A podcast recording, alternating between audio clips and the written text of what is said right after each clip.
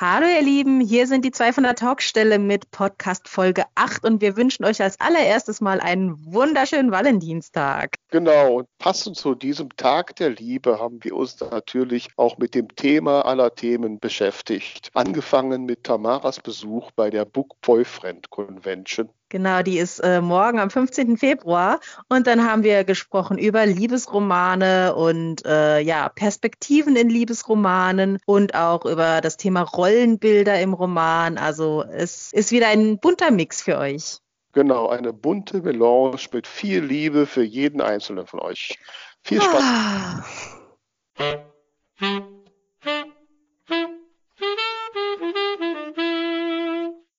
Hallo Vera, na du? Hallo, meine Liebe. Oh je, das kommt aber, kommt nicht ja, so. Ich gehe so ein bisschen auf dem Zahnfleisch irgendwie. Oh je. Ja, weiß auch nicht. Ich habe immer so mit Asthma zu tun und jetzt musste ich so Spezialpillen geben, nehmen und die hauen mich irgendwie so um und ah, ich bin gerade so ein bisschen auf 50 Prozent runter. Also wenn ich heute oh irgendwie Blödsinn erzähle, nicht wundern. Wobei, wahrscheinlich wundert sich da bei mir eh keiner, aber ähm, scha schauen wir mal. Ne? Wir sind nachsichtig. Ja, schön. Ne? Aber wir machen das, wir ziehen das durch. Was tun wir nicht alles für die Kunst? Ne? Na klar, behalten es schön und knackig. Und bei dir? Gibt es was Neues? Äh, was Neues? Äh, nee, nicht direkt. Es ist diese Woche wieder eine, eine stressige Woche. Ich habe ja diese Woche Samstag einen Stand auf der äh, Book Boyfriend Convention und da ist noch alles Mögliche wieder vorzubereiten und aber ja, wie quasi vorletzte Woche vor der Lesung, ähm, positiver, schöner Stress. Also ich freue mich auch total drauf. Ich bin gespannt, wer da so alles auftaucht an Autoren und Lesern und Bloggern und ich glaube, das wird ein schönes Event. Book Boyfriend Convention heißt das? Book Boyfriend? Book Boyfriend Convention, genau. Das ist eine Messe speziell für Liebes- und Erotikromane. Okay. Und die hat letztes Jahr das erste Mal stattgefunden und jetzt äh, dieses Jahr, einen Tag nach Valentinstag passenderweise, ähm, das zweite Mal. Und da darf ich jetzt auch mit dabei sein und freue mich da total drauf. Okay. Ich, über, ich überlege immer noch an den Titel, Book Boyfriend. Ja, das ist, ist so. Das der äh, Boyfriend des Buches? Äh, nee, also ich habe das jetzt schon öfter auch mal so in Hashtags gesehen. Also wenn quasi in so einem, speziell halt in, im, im Romance-Bereich, wenn da so besonders äh, tolle männliche Pro Protagonisten vorkommen, dann nennt der Leser das gerne den Book Boyfriend. Also ah. quasi, ah. äh, genau, den, den imaginären Freund aus dem Buch, den man gerne in echt hätte. Ah, okay. Aha, schon ein spezieller Romance-Jargon. Yeah. Mann, ich halt eingewiesen. Ja, jetzt, jetzt weißt Aha. du Bescheid. Aber das heißt, da sind dann eigentlich nur Frauen, oder? Ähm, ich habe die große Ehre, den Quotenmann zu stellen. okay. Ich habe, äh, ich teile mir den Tisch zusammen mit meinem Kollegen, dem äh, Jan Ranft, der auch schon bei der gemeinsamen Lesung vor zwei Wochen dabei war. Den habe ich auf einer anderen Messe kennengelernt. Und der schreibt Gay Romans und ich da haben wir gesagt, sagen, wir machen. Kann aber kein Heteroman sein, okay. ich kenne auch Heteromänner, die Liebesromane schreiben übrigens. Schreiben, ja. Schreiben und lesen. Und auf der Book Boyfriend Convention sind? Wow. Äh, nein. ja, auf jeden Fall. Äh, Genau, bringe ich den Hahn im Korb mit und ansonsten sind es aber tatsächlich nur Ausstellerinnen. Mhm. Ja, ja, musst du mal berichten, bin ich sehr gespannt. Werde ich tun. Jetzt sind wir ja schon fast in unserem heutigen Thema drin. Lass uns mal noch kurz die Post zwischenschieben, oder? Sie haben Post. Ja, sehr gerne. Wir haben Rückmeldung bekommen. Wir haben jetzt gelernt, die Doris hat uns geschrieben, dass Marmorkuchen sich eine Woche hält. Wir haben ja diskutiert, ob wir für unser Meet and Greet in Leipzig auf der Messe am Messe Samstag um 12 Uhr Halle 5 D512. Ne, das hast du aber geschickt alle, eingeflochten. Ja, ne? äh, habt euch ja alle schon dick notiert, ob wir da vielleicht wieder Marmorkuchen von meiner Mutter mitbringen. Und da habe ich ja überlegt, da ich ja schon Mittwochs fahre, ob der sich so lange hält. Aber die Doris ist da erfahren, die ist sogar Ernährungsberaterin, wenn ich das richtig in Erinnerung habe. Mhm. Und ähm, die sagt, der hält sich eine Woche. Also wäre das ein Szenario, was überlegenswert wäre. Aber wir brauchen da auch noch durchaus Meinungsbilder. Ne? Passt gebackener, selbstgebackener Marmorkuchen zu den zwei von der Talkstelle oder was passt denn andersrum zu uns? Genau, noch dürfen Wünsche geäußert werden. Ob wir die genau. erfüllen, schauen wir mal. Ja, das ist wieder eine andere Geschichte. Das ist ja wie immer bei Wünschen. Ne? Die haben ja keine Erfüllungsgarantie. Das ist richtig. Ne? Ja, sonst hast du noch was bekommen? Ich habe auch was bekommen, was ich sehr cool fand, äh, von der Caro. Die hat eine ältere Folge von uns gehört. Ich weiß gar nicht mehr, was die zweite oder dritte, äh, wo wir über das Thema Werbung gesprochen haben und wo ich äh, zugegeben habe, wie unfassbar ungeschickt ich bin in Sachen Goodies basteln, was andere Autoren ja irgendwie total gut hinbekommen. Und ich konnte das gar nicht glauben, wie die mir geschrieben hat. Sie hat gesagt, äh, sie würde für mich ähm, Lesezeichen nähen, hat sie mir angeboten als, als Geschenk quasi. Ich muss halt einfach, muss mich nochmal mit ihr kurz schließen, wie wir das jetzt genau machen, wie die aussehen sollen, aber fand ich super lieb. Also sie näht halt total gerne und hat gesagt, ach, dann kann ich doch auch ein paar Goodies für dich basteln. Fand ich mega. Das ist ja süß. Ne? Ich bin mal sehr gespannt. Ja. Ich, bin, ich bin auch gespannt. Also mal schauen, ja. wie schnell wir das jetzt umgesetzt bekommen. Äh, hat ja alles jetzt auch keine Eile. Aber ja, sehr, sehr cool. Soll noch mal einer sagen, Podcasten bringt nichts, ne? Ja. ja. Aber wir sind ja heute, ne? Wenn ihr das hört da draußen, ist ja der Valentinstag. Genau, es ist die große Romance Edition, würde ich mal sagen. Ja, genau. Die, wobei, ich muss ja gestehen, es gibt kein Gebiet, wo ich, glaube ich, mich weniger auskenne. Aber ich lasse mich jetzt von der erfahrenen Tamara, die ist ja auch verliebt und verheiratet und überhaupt, ich lasse mich jetzt mal heute eine Stunde auf Stand bringen. Hast du denn ja, schon so dein, dein, dein, Herzchen für deinen Liebsten gebastelt? Ah, ich bin da ja sehr äh, unromantisch. Also Valentinstag, da machen wir ja eigentlich gar nichts. Nee, das passt ja jetzt gar nicht. Gehst du Boyfriend von Menschen und dein Mann kriegt nichts. Ja, ich, äh, ich schäme mich auch schon ganz arg. Vielleicht überlege ich es mir noch kurzfristig anders, aber bisher äh, war das für uns immer ein Tag wie jeder andere. Jetzt hast du aber alle, alle unsere Hörerinnen und Hörer, die gebannt jetzt da hören, sofort Schlag verpasst. Wie können wir das denn jetzt All, alle Illusionen zerstört. Ja, aber sowas von. ja, aber sowas von. Ja, ich, ich komme jetzt nicht mit, ich habe ihn jeden Tag lieb oder so um die Ecke. Ich glaube, das zieht jetzt auch nicht mehr. nee, aus der Nummer kommst du nicht mehr raus. Nee, Also ich, naja, ich, ich schreibe ja jeden Tag irgendwelchen Liebeskram. Da kann ich ja nicht auch noch in meiner Freizeit und so. nee, ist das alles desillusionierend. ich, habe gedacht immer so, ne, ich bin zwar Single, aber bei den anderen, die Verliebten, da ist das jeden Tag, sind das Herzchen und rosa Wolken. Ja, naja, jetzt, jetzt muss ich aber auch sagen, wir sind schon fast 18 Jahre zusammen. Aha, ab wann darf das aufhören? ich glaube, wir haben das nie angefangen. hat aber schon, ich meine, du bist aber nicht so alt, hat aber schon früh angefangen. Naja, mit, was, was war ich, 20, ne? Das ist früh. Hm. Gut, ich habe zu meiner Zeit auch, ich habe damals mal mit 23 geheiratet. Ist schon sehr lange her. Äh, ja. Na gut, geheiratet hab, haben wir erst nach zehn Jahren. Ich habe nur einmal im Leben was auf Valentinstag bekommen. Es war ein Blumenstrauß von einem Tanzpartner. Mm, naja, immerhin. Mhm. Da muss ich aber ehrlich sagen, das, das war damals, als ich noch in der Schule war und das gerade bei den anderen so mit dem Daten losging und ich war ja furchtbar schüchterner Teenager und, und deswegen auch totaler Spätzünder. Und dann haben die dann, äh, die Mädels in meiner Klasse haben dann von ihren Verehrern irgendwelche Rosen bekommen am Valentinstag. Das, da, da war ich schon traurig. Ja, bei uns hier in der Gegend, ich weiß nicht, ob das bei euch auch so Brauch war oder ist, ist das ja eher so beim Maibaum, beim 1. Mai, dass die hm, nee, das haben wir Mädels gar nicht. da so, so, so ein Maibaum, also so ein Birkendingen da ans Haus gesetzt kriegen. Hm, ich kenne das, aber äh, gibt es bei uns, macht man das nicht, nee. Oder ja. es wäre vollkommen an mir vorbeigegangen. Naja, da sind dann immer die, die Jungenshorden, die dann so in die Wälder aufbrechen und den armen Birke die Zweige abhacken, um dann auf irgendwelche Häuser zu klettern und vom Balkon runterzufallen. Na gut, ich meine, das ist ja jetzt äh, alles schon äh, servicemäßig, wurden die ganzen Zweige ja schon direkt vors Haus geweht die letzten Tage. Von daher haben sie ja. sich den Weg schon gespart.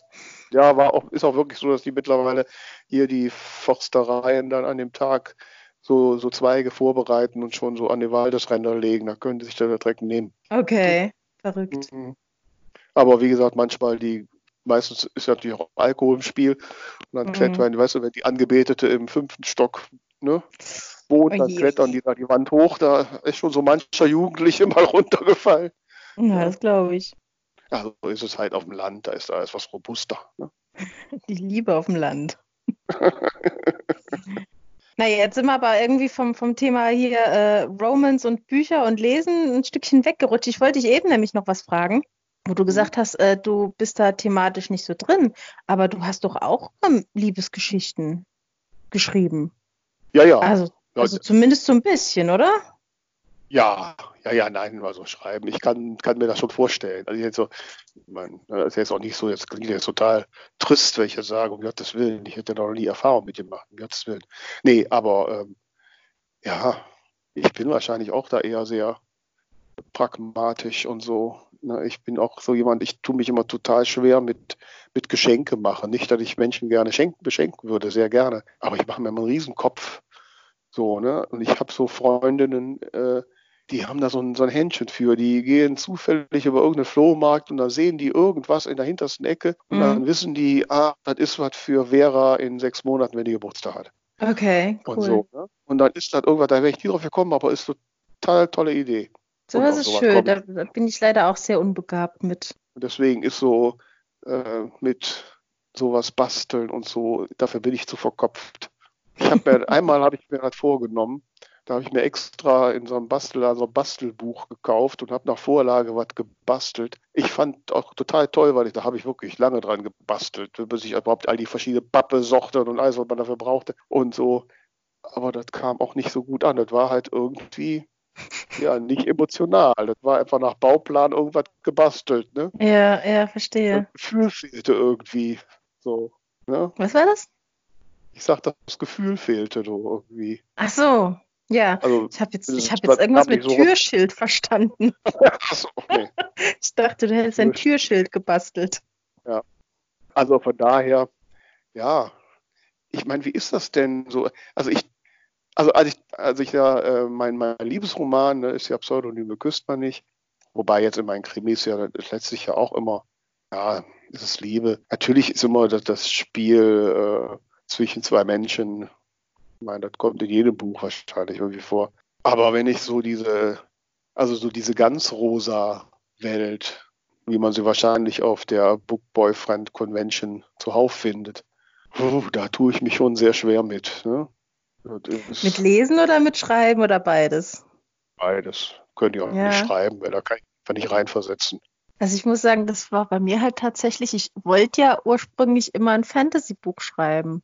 Aber das hat mich halt alles nicht so gefesselt, wie wenn, also äh, wie wenn es einfach darum geht, so, so das grundlegendste menschliche Gefühl, einfach Zuneigung zu, zu anderen Menschen zu beschreiben, das, äh, das fesselt mich halt einfach viel mehr als irgendwelche Welten oder, oder sowas mir auszudenken. Und deswegen hat es dann auch wirklich erst mit dem Buchschreiben geklappt, wie ich dann ähm, das, Genre, das Genre quasi gewechselt habe. Und ich muss ehrlich sagen, das ist mir schwer gefallen, weil Liebesroman hat ja schon so ein bisschen seinen Ruf weg. Und am Anfang, wie ich mit Schreiben angefangen habe und die Leute mich dann immer gefragt haben, ja, was schreibst du denn für ein Buch? Da hätte ich wahnsinnig gerne gesagt, ein Krimi oder ein Thriller oder sowas und, und habe dann immer ganz verschämt äh, gesagt, ja, ein Liebesroman und mich dabei irgendwie fast ein bisschen minderwertig gefühlt, weil es halt so ein, so ein seichten Ruf hat. Ich meine, inzwischen äh, sehe ich das anders, aber das ist mir tatsächlich schwer gefallen ja, vielleicht ist ja in dir drin doch so eine romantische Seele. Du solltest das mit dem Valentinstagsgeschenk basteln vielleicht doch noch überdenken. Ja, aber ich glaube, das ist genau das, was du eben gemeint hast. Ne? Das ist dann, heute ist der 14. Februar, deswegen muss heute ein tolles Geschenk her, genauso wie Weihnachten und Geburtstag. Und da fällt mir dann nichts ein. Also ich bin dann doch eher derjenige, äh, wenn ich irgendwo was sehe, äh, wo ich denke, das könnte passen oder so, dann nehme ich es mit und dann gebe ich es halt auch gleich. Dann bin ich vielleicht Vielleicht wäre es dann einfach intelligenter, das in eine Schublade zu stecken, aber da vergesse ich es dann wahrscheinlich, bis es soweit ist. Äh, so dieses auf Kommando, das ist, ja, das funktioniert nicht so bei mir. Wobei ich mich halt auch bei den, ich meine, wir hatten das Thema ja schon mal, ne, von wegen äh, Realismus in Büchern und so. ähm, ich bin auch immer, das, ich finde das schwierig bei so einem Liebesroman. Also du brauchst ja irgendwie so eine, ja, so eine, Kumul so eine Handlung, an dem das Ganze passiert. Ne? Mhm. So, so, die Leute tun ja irgendwas und im Rahmen dieser Handlung kommen sie sich halt näher oder eben nicht. Und für mich ist immer diese, diese Handlung eigentlich das, das viel Wichtigere. Und äh, so, weil das auch so die, die, die Wandlung der Personen ja dann in irgendeiner Form ausdrückt. Ja, ähm, ja. So. Also im Prinzip, man weiß ja, bei den normalen Liebesromanen weiß man ja schon auf, nach, seit den ersten Seiten, wer sich am Ende kriegt. Mhm. Ja? So. Also eigentlich ist nur das, das Wie irgendwie entscheidend. Genau, das Wie und, und auch das, wie oft äh, kommt noch mal was dazwischen und, und was kommt mhm. dazwischen, was für Missverständnis oder wie auch immer. Aber nee, klar, du hast recht. Also es muss natürlich noch eine andere Handlung geben, außer nur äh, ein Mensch trifft den anderen und äh, die finden sich toll. Also ich finde, das macht halt dann einen spannenden Liebesroman auch aus, dass da gleichzeitig noch Dinge passieren, die vielleicht auch dann mit dieser Beziehung nochmal was zu tun haben, wo die sich da irgendwie so rein, rein verstricken. Ja. Wobei es ja auch oft so ist, ich habe jetzt keine statistische Erhebung, aber ich würde mal wetten, 90 Prozent, da ist es ja so, dass die beiden, die sich am Ende kriegen, am Anfang nicht leiden können. Weiß ich jetzt nicht, ob sie nicht leiden. Ja, es ist schon oft, klar. Ich meine, das ist halt, ein, ein, äh, ist halt eine, eine gute Möglichkeit, irgendwie ein, ein Problem zu schaffen. Aber ja. von den Sachen, die ich jetzt gelesen habe, weiß ich nicht, ob es jetzt so viel ist. Tatsächlich. du brauchst ja immer, du brauchst ja letztlich einen Konflikt. Genau, genau. Also die müssen mhm. sie doch irgendwie, wenn sie einen Konflikt haben, müssen sie irgendwie Gegner sein. Nö, nicht zwingend. Also äh, zum Beispiel jetzt in meinem äh, ersten Roman ist der Konflikt halt ganz einfach. Ähm, einmal, sie ist seine Chefin und sie ist auch noch 14 Jahre älter. Das heißt, das ist einfach so, so ein bisschen, äh, sagen wir mal, gesellschaftliches Tabu, mhm. wenn du so willst, äh, wo gerade sie dann auch sehr drunter leidet, weil da halt auch die Karriere mit äh, ein bisschen in Gefahr dann ist und wo auch andere Leute dann einfach den Stein in den Weg legen, das zum Beispiel. Ja, okay, so also dass die beiden quasi gemeinsam gegen irgendwelche Widerstände. Genau, genau.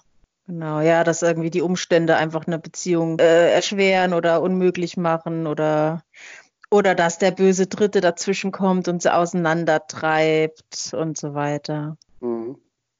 Ja. Gibt es eigentlich hetero-Liebesromane mit einem Mann in der Hauptfigur?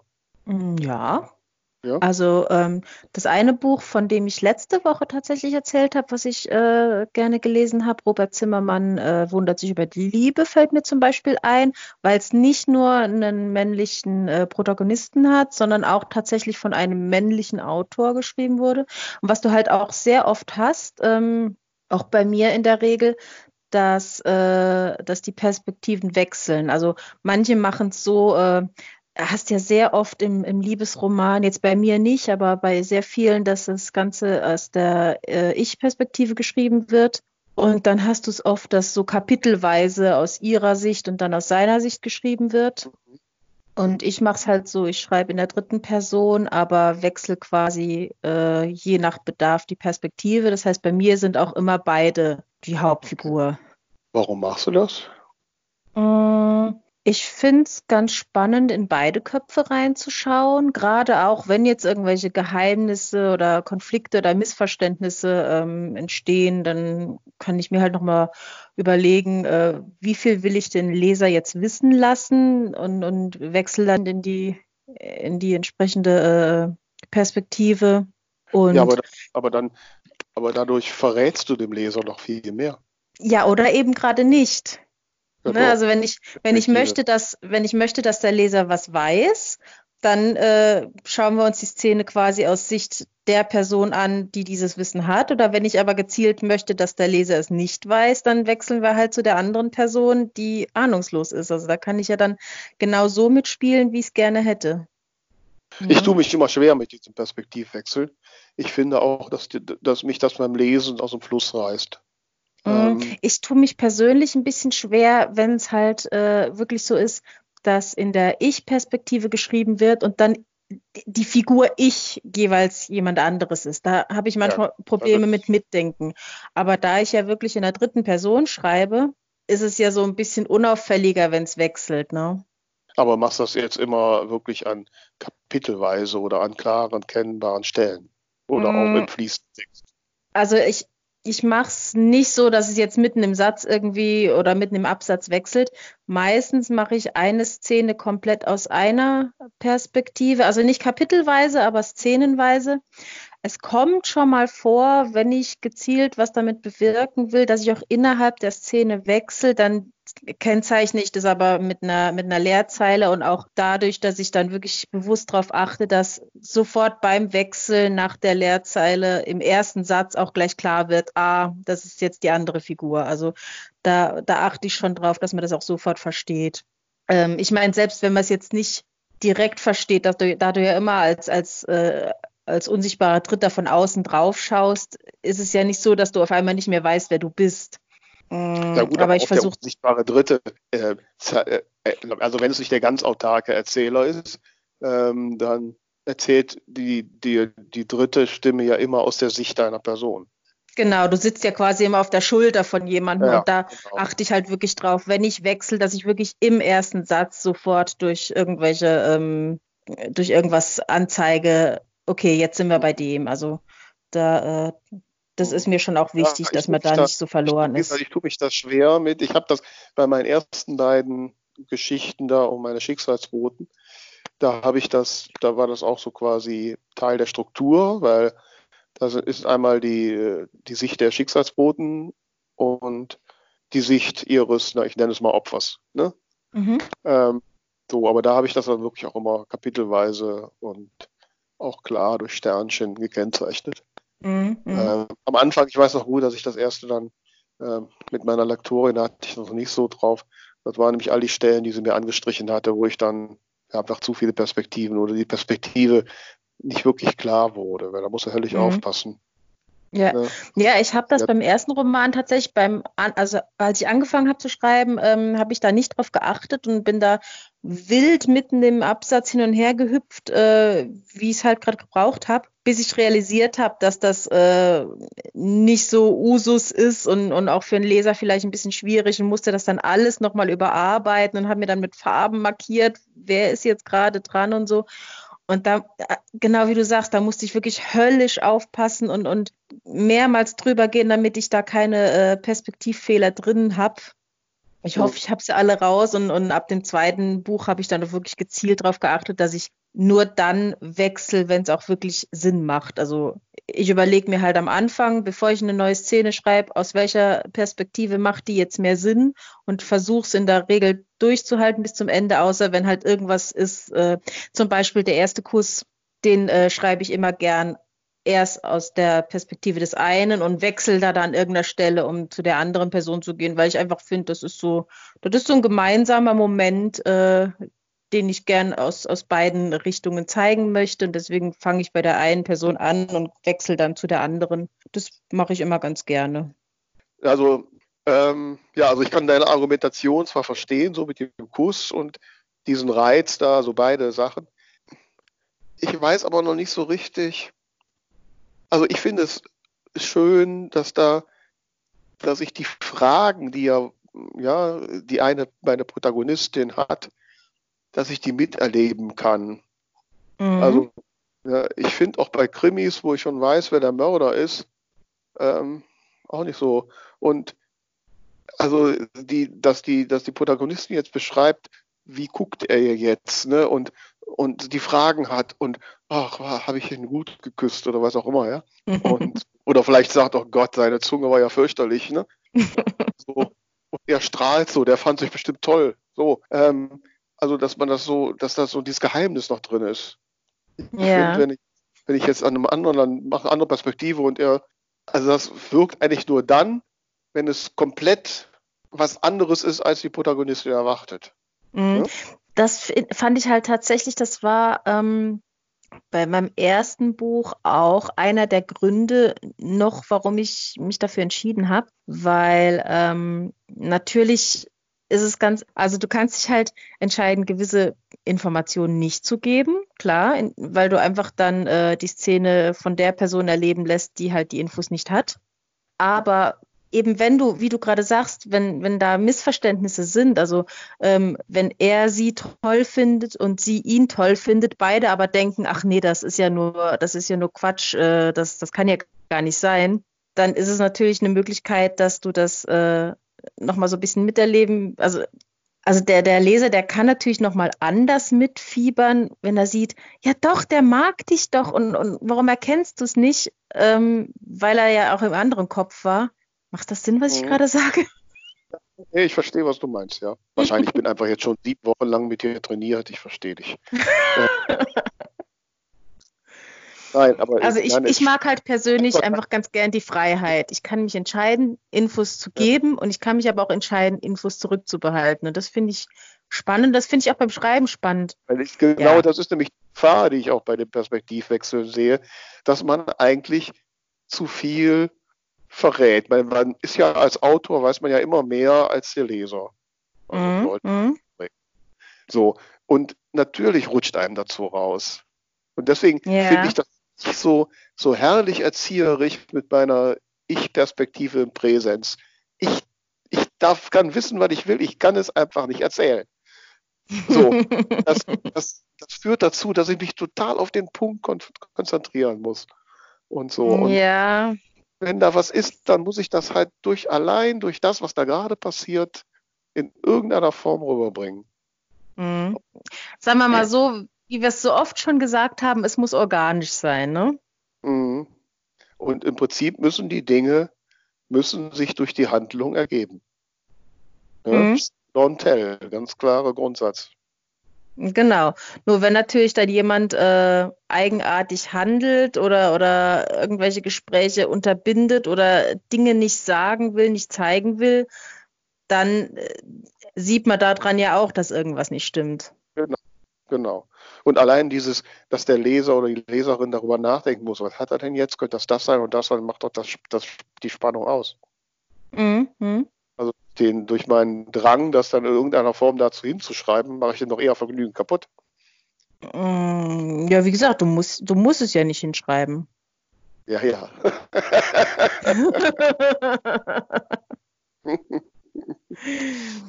ja, ja. Ähm, ja. Ja, so ist äh, mit den Liebesromanen. Also ich weiß, als ich äh, mit Pseudonyme Küsper nicht angefangen habe, hat meine Lektorin auch am Anfang direkt gesagt, aber die müssen sich kriegen. Weil die, die kannte die kleine Rebellin in mir, die dann überlegt hat schon, ne, dass ich am, am Ende ein ganz schräges Ende mache und sich da nicht kriegen. So, also sie mussten ja, sich kriegen. Ist, das ist tatsächlich die Frage. Also ist ein Liebesroman, in dem sie sich nicht kriegen, ist das ein Liebesroman oder ist es dann ein Drama? Ja, genau. Wahrscheinlich mhm. ist es, naja, es kommt drauf an. Ne? Bei manchen ist es gut, wenn man sich nicht kriegt, aber. Ich habe gerade gestern nochmal ähm, das eine Lied gehört aus La La Land. Hast Aha. du den gesehen?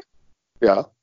Und da hatte ich eigentlich total Lust, den Film nochmal zu schauen. Aber Achtung, wer es nicht hören will, Spoiler-Alarm. Ähm, das Ende, das macht mich so fertig, weil es einfach so unbefriedigend und traurig ist. Das macht mir irgendwie den ganzen schönen Film kaputt, muss ich ehrlich sagen ich, weiß, ich bin immer so ein bisschen hin und her gerissen. Also bei so einem Film wie La La Land, der ja dadurch, dass er gesungen ist und auch so ein bisschen bonbon bunt ist, da erwartet man ja eigentlich auch so ein Bonbon-Ende. Genau. Äh, so, ich finde aber, dass der durch die Tatsache, dass er kein Bonbon-Ende hat, ähm, dass er dadurch mehr hängen bleibt. Nee, der bleibt wegen Ryan Gosling hängen. aber jetzt hättest du doch nicht drüber geredet. Wenn die sich gekriegt hätten, dann hättest du gesagt. Na, jetzt gerade nicht. Nee, aber ich hätte mich vielleicht tatsächlich gestern nochmal hingesetzt und ihn angemacht. Aber ich hatte dann, also ich hatte Lust auf die Bilder, in denen man schon eintauchen kann. Und ich hatte Lust auf, auf, die, auf die Darsteller und auf die Lieder. Aber auf das Ende hatte ich keine Lust. Das zieht mich runter. Das ja es geht mir auch oft so, ich muss ehrlich sagen, ich hatte schon Bücher, also du hast halt gerade im, im Romance-Bereich ja oft so, äh, sie kriegen sich und dann passiert wieder was und dann, dann trennen sie sich wieder und so. Und wenn das dann so ganz extrem ist, so von, von Himmel hoch äh, jauchzend zu äh, ich hasse dich und will dich nie wiedersehen, obwohl es halt dann manchmal nur so ein, so ein kleines Missverständnis ist, ähm, wenn das, wenn dieses Auf und Ab zu extrem ist, dann äh, will ich an der Stelle dann auch manchmal gar nicht weiterlesen. Dann denke ich mir irgendwie, ich, ich, ich, will, ich will was Schönes lesen und nicht so extrem viel Kriech. Nö, ich denke dann immer, mein Gott, ist die blöd. dazu pragmatisch. Ich würde mich über so Kleinigkeiten überhaupt nicht aufregen. Ne? Also entweder ja, also manchmal ist es nicht und äh, so. Aber ja, ich habe dann auch immer bei bei meinem Liebesroman habe ich dann auch über, überlegt. Ne? Ich musste da total wirklich ein bisschen aus meiner Haut, weil ich bin da sehr, sehr nüchtern und verstandsorientiert. Mhm. Ähm, und da musste ich mal meine Emotionalität raus, ne, auspacken. Ja, aber es ist halt auch so ein, so ein Klischee, ne, dass dann es irgendwas muss halt passieren und wenn einem dann nichts Dolles einfällt, dann, dann äh, setzt man irgendein Gerücht in die Welt oder, oder irgendeiner hat was gesagt, was er falsch ausgedrückt hat und, und zack, hat man Streit, was halt im echten Leben, glaube ich, oft viel schneller geklärt werden würde. Also ich, ich das finde ich auch immer ein bisschen blöd dann. Ja, das habe ich auch bei so manchen Fernsehserien, vornehmlich in der letzten Folge der Staffel. Und irgendwie ja. haben sie die ganze Staffel über angenähert und in der letzten Staffel sagt er irgendwas Blödes und sie reagiert total äh, übertrieben. Übertrieben und alles wird wieder in Frage gestellt und dann sitze ich immer davor und denke, hä? Wieso das denn ja, jetzt? Ja, da merkst du dann halt einfach so, äh, der Autor hat sich gedacht, da muss jetzt nochmal irgendwas schief ja. gehen. Ne? Genau, da muss jetzt was passieren. Das ist wie im Tatort, also wo nach einer Stunde die zweite Leiche da sein muss. Ja, ich muss jetzt ehrlich sagen, ich habe äh, an der Geschichte, an der ich gerade schreibe, habe ich auch so äh, ein, ein äh, Missverständnis drin, wo dann noch mal kurz Drama ist und, und da habe ich auch so gedacht, ich glaube, viele würden das jetzt über vier Kapitel ausweiten, bis die endlich geklärt haben, dass das äh, ein Missverständnis ist bei mir waren es dann halt irgendwie fünf Szenen und dann hat einer gesagt, ey Leute, das ist doch jetzt hier Quatsch. Fand ich aber dann auch ausreichend. Bei fünf Szenen ist ja auch fast ein Kapitel, ja. Hm naja, bei mir nicht. ich habe relativ lange Kapitel, glaube ich. Ja, okay. Aber mit den Filmenden nur so klein als Rande. Ich habe ja noch in meinem ganzen Leben noch nie Titanic gesehen. Ne? Will ich ja immer das schon heißt, Du weißt gar nicht, ob das, ob das Schiff untergeht oder nicht. Doch, ich weiß ja, dass es untergeht. Deswegen kann ich den Film nicht gucken. Den ja. habe ich ja damals ganz oft geguckt und, und da, da war ich ja gerade so in dem Alter, ich glaube 15 oder 16 und wollte unbedingt Leonardo DiCaprio heiraten und da, war ich so verrückt. Ich hatte irgendwo gelesen, dass der eine deutsche Oma hat oder hatte. hatte. Und, und äh, die hatte auch einen Namen, die, der jetzt nicht so super, super äh, weit verbreitet ist. Und ich habe tatsächlich die Nummer von der deutschen Oma von Leonardo DiCaprio rausgefunden und habe da angerufen. die arme Frau, das tut mir im Nachhinein so furchtbar leid. Ich war bestimmt nicht die einzige Bescheuerte. Ja. ganz, ganz schlimm. Ganz, ganz schlimm. Aber jedenfalls war ich da mit einer Freundin dann, ich glaube, beim ersten oder zweiten Mal gucken war ich im Kino und ich habe so geheult und ihr Vater hat uns abgeholt und hat mich total entsetzt angeguckt und gefragt, wer hat dich geschlagen? Ach ja. Ja, Mensch, ja, hättest du fast die Leonardo die Gabriel geheiratet, ja. ja, ganz nah dran. ganz nah dran, ja. Nee, den Film habe ich tatsächlich noch nie gesehen. Tja, gibt so Sachen, ne? Ja, ich hatte dann irgendwann noch über, aber ich muss sagen, so vor vier, fünf Jahren kam er mal im Fernsehen, da habe ich nochmal geguckt, da habe ich gedacht, ach ja, ist ja eigentlich ein schöner Film. Also wenn man dann nochmal so zehn Jahre Abstand hat oder so. Ja. ja. Also geht auch ein bisschen anders. Ja, also mit, dem, mit den Liebesromanen ist so eine Sache. Ähm, ich war äh, auf, der, auf der Buchmesse in Frankfurt vor zwei oder drei Jahren, hatte ich äh, einen Vortrag gehört, speziell zu dem Thema. Da mhm. waren ähm, ach, jetzt komme ich gerade nicht drauf. Emily Bold heißt es, glaube ich, ne? Mhm. Die war da und ähm, noch zwei andere, ich weiß gar nicht mehr. Und da ging es auch darum, so wie sich das Genre so verändert. Und da fiel natürlich auch das Stichwort Shades of Grey, dass seither ähm, doch auch die Anforderungen an das Genre nochmal ganz anders geworden sind, weil die Leser doch auch explizitere Szenen erwarten und so weiter. Ist schon auch ganz spannend, wie sich sowas verändert, jetzt auch durch, durch einzelne, einzelne Bücher auch.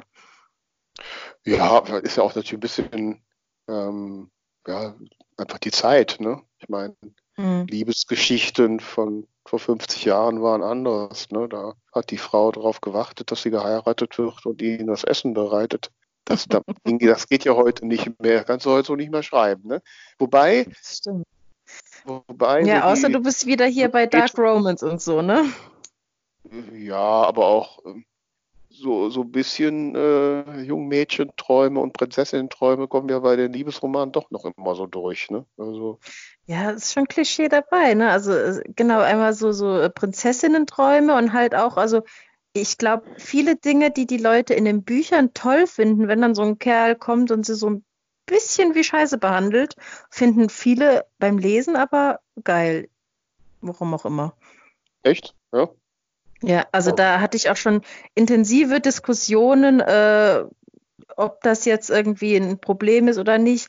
Da gab es, glaube ich, auch mal sogar einen Artikel im Self-Publisher dazu, ähm, dass man das mal hinterfragen müsste, weil wirklich Kerle, die alle wie Dreck behandeln, in Büchern von manchen unheimlich gehypt werden, weil das ja total heiß ist.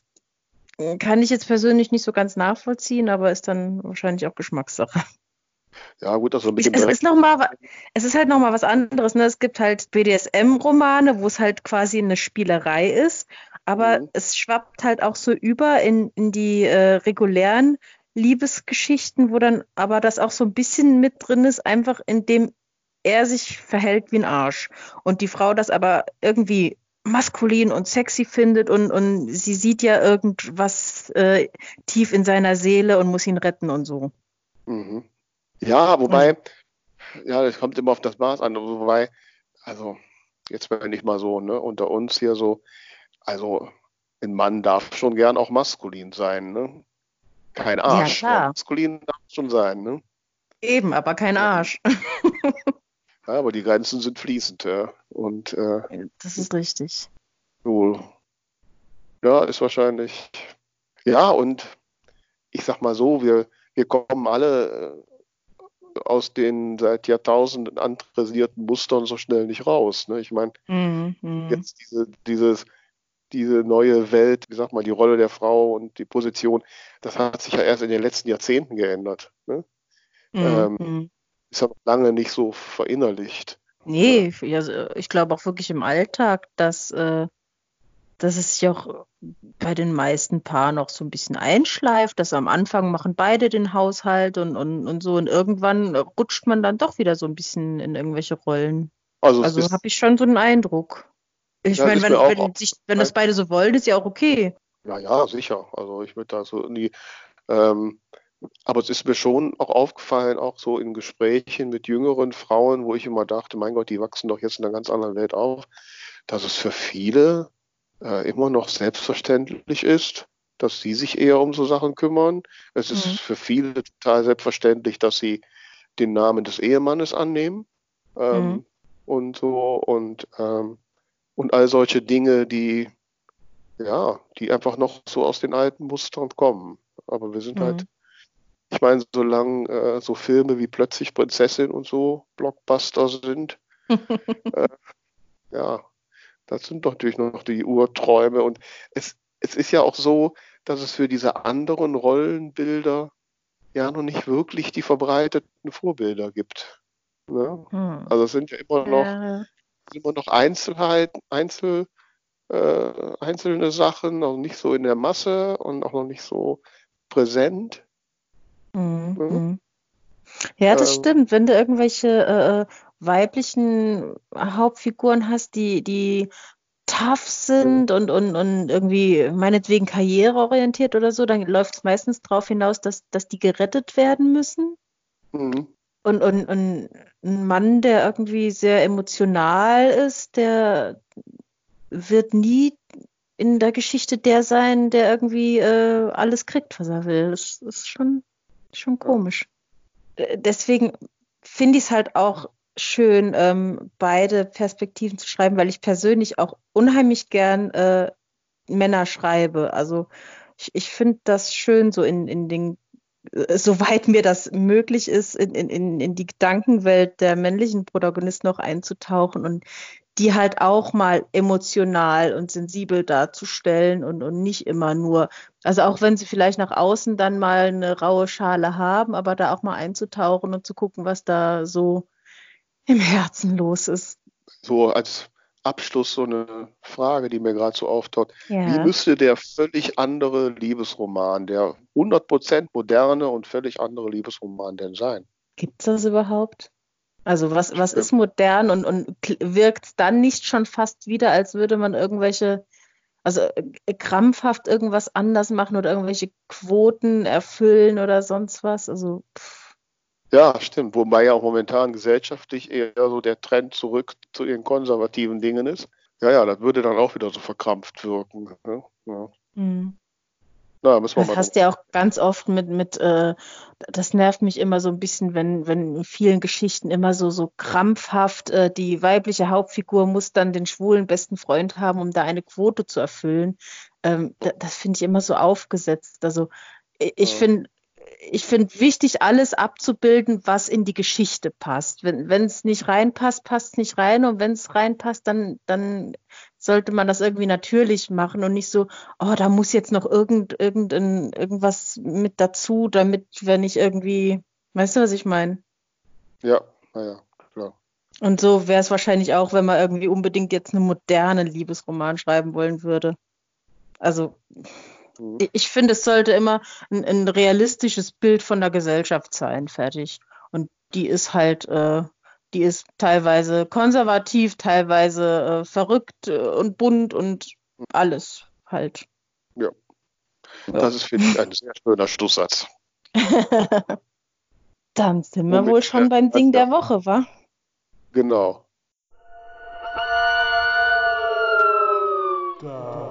Ding der Woche.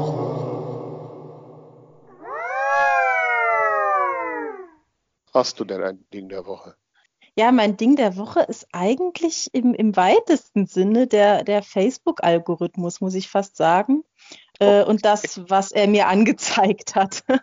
ich habe äh, am Samstagabend äh, habe ich auf der Couch gesessen. Ich war, glaube ich, zwischendurch schon mal eingenickt und habe dann so, so halb wach auf Facebook gesurft und dann wurde mir als Werbung plötzlich eingeblendet, äh, dass der Olli Schulz, äh, bekannt aus Funk und Fernsehen und Podcasts, ähm, ein Konzert bei mir in der Nähe gibt, also, also so richtig in der Nähe. Ich meine, ich muss normalerweise immer so eine Dreiviertelstunde, Stunde überall hinfahren und jetzt äh, ist er so nah, ich, ich muss nur zehn Minuten fahren. Mhm. Und ähm, fand ich halt cool, dass mir das eingeblendet wurde. Hab dann auch gleich mal geschaut. Da war der Ticketverkauf gerade mal zwei Tage offen und es gab noch sieben Karten.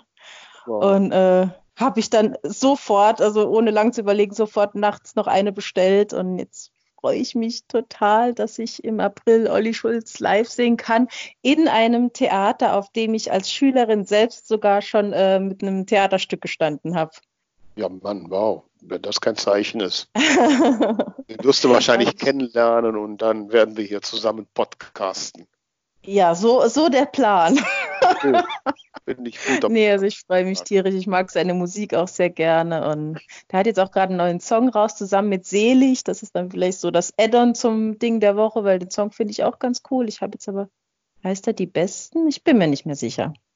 Müsste mal schauen auf Spotify. Ich sagen, dass ich jetzt außer außer von den Podcasts, auf die du mich ja aufmerksam gemacht hast, dass mir Olli Schulz so gar nicht präsent ist. Ähm, Na, da musst du mal gucken auf Spotify und Co. Also er hat einige sehr, sehr coole Lieder. Mein Lieblingslied von ihm heißt ähm, ähm, Als Musik noch richtig groß war. Das ist vom Text oh. her richtig schön. Ja. Okay, ja, werde ich mal hören. So, und du? Ja, also ich habe eigentlich so gedacht, oh, eigentlich ist mein Ding der Woche dass ich kein Ding der Woche habe. So, ne, jetzt auch die Tage, aber bei unserem Gespräch gibt es doch ein passendes, sehr passendes. Wir haben ja zum Schluss so über Rollenbilder Frau, Mann gesprochen. Mhm. Und da gab es gerade letzte Woche die dritte Staffel einer wirklich wunder, wunder, wunderschönen Fernsehserie auf Amazon Prime. Marvelous Mrs. Maisel heißt die. Mhm. Ich weiß nicht, wer die schon gesehen hat, wer das noch nicht hat, unbedingt tun. Spielt um, geht um eine ähm, verheiratete Frau im, ich sag mal, gehobenen Mittelstand in New York, jüdische Familie, Vater Professor, verheiratet und, äh, und ihr Mann will gerne Comedy machen. Okay. Und, und sie als treue Gattin ne, kümmert sich um die Kinder und kochen und hilft natürlich dem Mann, wo sie kann. Mhm. Dann stellt sich aber raus, dass sie viel besser Comedy macht als er. Ne? und es endet dann so am Ende, dass sie äh, halt Comedy macht. Und so Ende der 50er, so eine gut situierte Hausfrau, immer schick gekleidet, auf den Stand-up-Bühnen, um Peniswitze und sonst was für Schoten zu bringen. also das ist, ist eine wirklich wunderbar gezeichnete Film. Also die haben auch wirklich so diese 50er Jahre Welt so toll eingefangen mit yeah. aus skurrilen Figuren und trotzdem auch immer so dieses, dieses, ja, diese Nuance drin, so diese Frauenbilder und Rollenbilder und äh, was das bedeutet. Also ganz, ganz wunderbar. Und jetzt war halt die dritte Staffel und ich habe es natürlich am Wochenende gleich durchgebinscht. Es ist so herrlich und toll, kann okay. ich nur. Passt jetzt zum Thema, deswegen habe yeah. ich wieder meines Planes doch nochmal wieder eine Fernsehserie erwähnt. Und die gibt es nur auf Amazon oder meinst du, die gibt es auch auf Netflix? Nee, die gibt es momentan nur auf Amazon Prime. Schade. Ich muss mir das, glaube ich, echt nochmal überlegen. Das hatten wir jetzt auch schon drei, vier Mal. kannst ja einen Monat auf Probe, dann hast du alles weggebinged und dann kannst du wieder. Ja, dann muss ich mal warten, bis ich mehr Zeit habe. Im Moment komme ich ja zu gar nichts. Ich bin froh, wenn ich fünf Stunden Schlaf in der Nacht kriege. Okay, ja. Ne. Ja, dann haben wir ja, ja. Folge 8 zum Valentinstag hinter uns gebracht. Dann wünschen wir genau. allen, die uns hören, viel Liebe, dass ihre Partner und Partnerinnen besser im Basteln und Geschenke aussuchen sind, als wir das sind.